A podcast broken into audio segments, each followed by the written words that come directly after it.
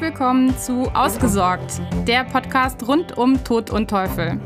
Der Tod ist mein Geschäft und der Teufel steckt im Detail. Mein Name ist Leonie Lehrmann und ich bin Fachanwältin für Erbrecht.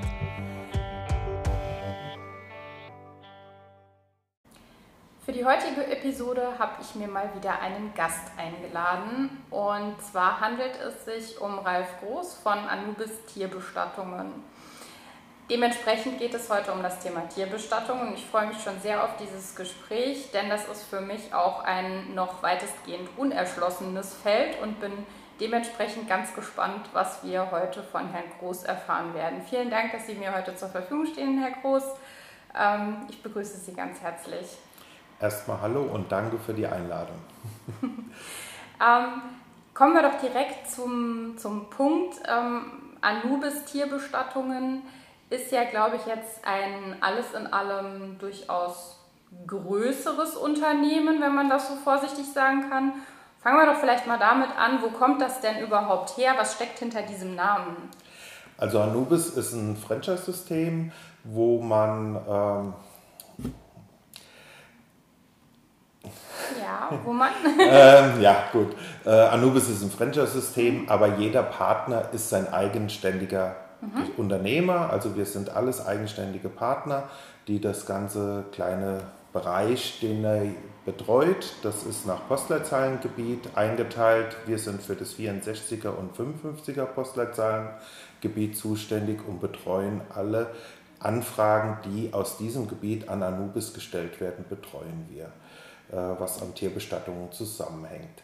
Ähm, Anubis äh, wurde 1997 gegründet in Lauf, fing mit einem einfachen Tierfriedhof an im Himmelkron und ist mittlerweile halt äh, so weit gewachsen, dass da über 16 Partner in ganz Deutschland mit Anubis zusammenarbeiten. Mhm, also kann man Ihre Dienstleistungen quasi bundesweit sogar in Anspruch nehmen? Genau, mittlerweile hat auch Anubis drei Krematorien. Eins in, also das Hauptkrematorium, wo es entstanden ist, in Lauf an der Pegnitz, in Ludwigshafen, in Kalf, äh, Magdeburg, ach sogar vier, äh, und in Karlsruhe jetzt, Tromersheim. Haben, mhm. haben Partner ein eigenes Krematorium gemacht. Wie kommt man denn auf die verrückte Idee, Tierbestatter zu werden? Das ist ja schon ein sehr außergewöhnlicher Beruf. Das ist für jeden unterschiedlich. Äh, die meisten kommen halt dadurch, dass sie Tiere verloren haben mhm. und denken, was passiert mit dem Tier danach. Das hat man ähm, laut Vorschrift in Deutschland ist es so, dass ein Tierkörper entsorgt werden muss mhm. und ähm, das geht halt nur über die Tierkörperbeseitigung. Und da haben sich einige Leute Gedanken gemacht und haben dann halt als Tierbestatter angefangen zu arbeiten. Und so kam das halt eben. Wir hatten es gerade schon im Vorgespräch. Ich finde, das ist gerade ein ganz guter äh, Moment, vielleicht da gerade mal einzuhaken. Ähm, Sie haben gesagt, man muss da in bestimmter Weise entsorgen. Also, dass ich jetzt meine Katze im Garten vergrabe, ist so nicht vorgesehen, oder? Also, es ist in Deutschland erlaubt, für, äh, die Katzen oder Hunde mhm. im Garten zu vergraben. Das ist. Äh, kommt auf die Größe drauf an, um es so zu sagen. Das heißt, in Rheinland-Pfalz ist es auch von Land zu Land, von Kreis und von Kreis unterschiedlich, sogar teilweise von Ortsgemeinden. Auf jeden Fall, das Land Rheinland-Pfalz sagt, dass man seine Kleintiere, mhm. Definition Kleintiere ist auch etwas schwierig ähm, mhm. zu, zu, äh, zu nehmen, aber Kleintiere darf man im eigenen Garten vergraben. Es sollte weit genug von allen öffentlichen Wegen sein und mindestens 50 cm abdeckendes Erdreich sein. Also das heißt, man muss mindestens 50 cm plus Tiergröße nach mhm. unten graben, um dann halt eben im eigenen Garten vergraben zu können. Okay, jetzt gesetzt den Fall, ich will das alles super richtig machen. Wo kriege ich denn dann Informationen, wie ich das Da muss man die örtlichen, das Ordnungsamt, also okay. Anruf, Anfragen, Veterinäramt oder Gesundheitsamt, also Veterinäramt hauptsächlich. Beziehungsweise man muss auch noch darauf achten, in Naturschutz- und Wasserschutzgebieten und mhm. am Rande ist es grundsätzlich nicht erlaubt. Ja, ergibt Sinn. Naja gut, im Zweifel sollte man sich einfach mit ihnen in Verbindung setzen, genau. würde ich sagen. ähm, für welche tierischen Begleiter ähm, eignet sich denn eine Tierbestattung generell? Alles, äh, was Haustiere sind. Also das heißt vom kleinsten, von der kleinen Maus, Hamster, Leguan äh, bis hin zum großen Hund. Mhm. Ähm, mittlerweile, seit 2017, ist es auch erlaubt, in Deutschland Pferde, also Equiden, registrierte mhm. Equiden, kremieren zu lassen. Haben Sie schon mal ein Pferd bestattet? Ja, ich bin einer der, der wenigen zugelassenen Pferdekremateure, also Pferdebestatter bzw. Transporteure für Deutschland. Mhm. Da braucht man eine extra Genehmigung, um Pferde, tote Equiden transportieren zu dürfen. Mhm. Was war denn das kleinste, größte, außergewöhnlichste, wie auch immer Tier, das Sie mal beerdigt haben?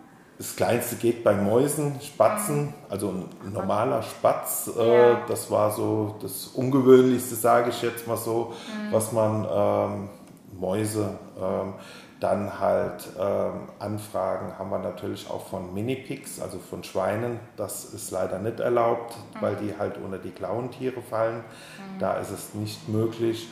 Aber äh, Hunde, wir hatten einen Hund schon bis 103 Kilogramm Ach, und Pferde Gott. halt, äh, das schwerste, was ich bis jetzt hatte, war über 800 Kilogramm schwer. Das ist dann schon beeindruckend. Okay, wie läuft denn dann so eine Tierbestattung ab? Macht man da eine Einäscherung, Erdbestattung? Die meisten Leute lassen ihre Tiere äh, einäschern, also wo sie dann die Asche mit nach Hause nehmen. Man muss dazu sagen, ähm, in Deutschland, wie gesagt, ist es äh, laut Tiernebenproduktgesetz, ähm, ist es vorgeschrieben, ein Tier zu entsorgen. Die 50 Prozent der Tiere, die in Deutschland versterben, sage ich immer so, werden oder der größte Teil wird noch über die Tierkörperbeseitigung entsorgt. Der andere Teil wird halt entweder zu Hause bestattet, vergraben oder halt über einen Tierbestatter. Und wenn sie über einen Tierbestatter geht, dann wird es ähm, meistens verbrannt und die Asche mit nach Hause genommen. Natürlich gibt es auch die Möglichkeit, mit mehreren Tieren zusammen verbrennen zu lassen.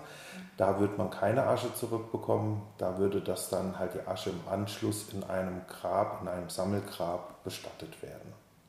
Wie weiß ich denn dann, dass mein Tier, das mir da jetzt als ja, verbranntes zu, als Asche zurückgegeben wird, auch tatsächlich mein Tier ist. Da gibt es halt, da arbeitet jeder als Tierbestatter anders. Wir arbeiten so, wir bekommt jedes Tier, das bei uns ankommt, bekommt eine individuelle Nummer. Einmal eine Begleitnummer, die wir zuordnen zu dem Tier und nochmal zusätzlich einen Kremationsstein. Dieser Stein ist ein Schamottstein, der bleibt bei dem Tier dabei, das von, von hier aus ins Krematorium überführt wird. Dann ist bei der Kremierung dabei, der Stein kommt mit der Asche dann wieder zurück mhm. äh, zu uns. Okay. Hm. Kann man denn bei der Einäscherung irgendwie dabei sein, wenn man das möchte? Man kann den kompletten Weg begleiten. Man hat äh, zwei, also mehrere Möglichkeiten. Einmal, dass wir alles in die Wege leiten, dass wir alles machen. Wir können dann halt zu Hause abholen oder beim Tierarzt oder bei uns hier vorbeibringen. Wir haben die Möglichkeit auch, dass die Tierhalter sich hier nochmal, wenn sich auch Familienmitglieder, die gerade in dem Moment nicht da waren, auch nochmal bei uns hier verabschieden können. Wir haben hier Möglichkeiten für eine Aufbahrung zu machen in einem separaten Raum. Ähm, und dann kann man halt den Weg auch begleiten, sprich man kann auch bei der Kremierung anwesend sein, dann kann man sich auch im Vorfeld nochmal verabschieden, kann man das Tier sehen und dann kann man halt äh, die Einfuhr in den Ofen über einen Monitor im Krematorium verfolgen und im Anschluss die Asche auch direkt nach der Verbrennung mit nach Hause nehmen, wenn man das möchte. Oder wenn man das äh, über uns dann halt alles abwickeln lässt, bekommen wir die Asche wieder zurück vom Krematorium und wir überreichen dann hier in den Räumlichkeiten die Asche dann in der Urne oder auch ohne Urne, mhm. wie die Leute das wünschen. Mhm. Jetzt kannst du als Zuschauer nicht sehen, wo wir uns hier befinden, aber ich kann sagen, hier stehen jede Menge Urnen rum und auch so kleine, ich sehe hier Ketten, wenn ich das richtig sehe. Ja. Ähm, was hat es denn damit auf sich? Was gibt es da für Möglichkeiten, ja, mir vielleicht noch ein Erinnerungsstück sozusagen zu schaffen. Ich nehme an, genau. irgendwie sowas ja, wird das sein. Sowas ist das. Das ist Andenkenschmuck, so nennt sich das. Das mhm. kann man, da kann man Asche einfüllen, mhm. wenn man ähm, und dann immer bei sich tragen, wenn man das möchte. Es gibt Kleinsturnen, wo man halt symbolisch Asche reintun kann, mhm. Die man da so, ich sag jetzt mal so wie Kuschelsteine oder sowas, die man äh, öfters gerne in die Hand nehmen möchte äh, um zu streicheln. Ähm, hört sich jetzt etwas spooky an, aber es ist halt, jeder ja. hat so seine Vorlieben, genau, sage ich jetzt gefällt. mal so. Genau. ähm, aber da sind keine Grenzen, also gibt es kaum Grenzen, die gesetzt sind. Wie gesagt, man kann sich Schmuckstücke befüllen lassen, wo man auch mittlerweile können wir das auch anbieten, wo wir einen Pfotenabdruck nehmen und der kann dann dort auch eingraviert werden auf das Schmuckstück, äh, dass es die Originalpfote dann aussieht, mhm. wie vom Hund oder von der Katze ist. Bei Vögeln und bei, äh, ich sage jetzt mal Hamstern, bei Kleintieren ist es ein bisschen schwieriger, aber das ist alles möglich soweit. Man könnte sogar aus der Asche einen Diamanten herstellen lassen, mhm. nicht nur aus der Asche, auch mhm. aus den Haaren, ähm, oh wo man dann halt in ein schönes Schmuckstück ähm, fassen las, lässt mhm. oder man stellt sich auch zu Hause hin. Mhm. Das ist alles möglich. Das wäre jetzt für mich tatsächlich, glaube ich, eher etwas spooky, aber okay, gut. Auch da wieder, da gehen natürlich die Vorlieben sehr auseinander. Es ist prinzipiell ein tolles Angebot, dass man das machen kann. Muss ja, ja nicht jeder mögen. Muss nicht jeder machen. Also mhm. wir haben auch Künstler äh, an der Hand, die äh, Bilder malen.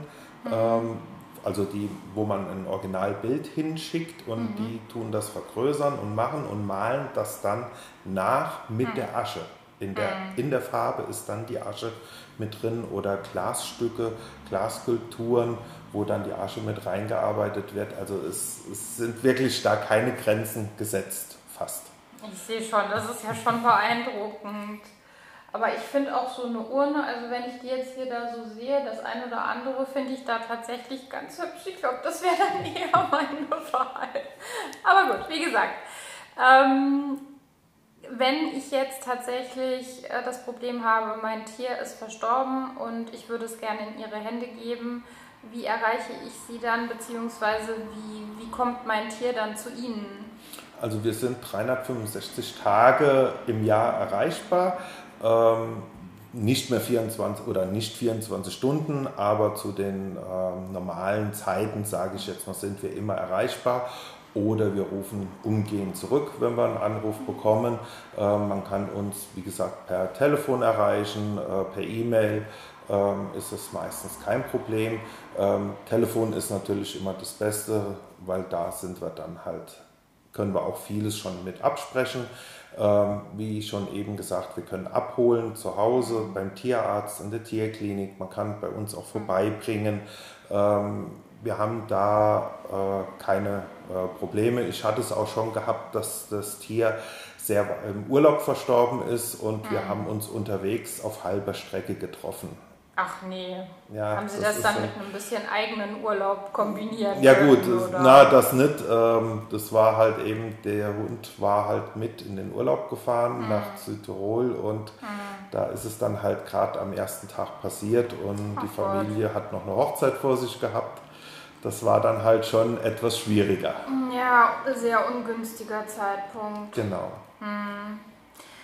Ähm, kann ich denn bei Ihnen auch sowas wie beim menschlichen Bestatter so eine Art Bestattungsvorsorgevertrag treffen? Ja, das bieten wir auch an. Das machen unsere Kollegen von Hamburg.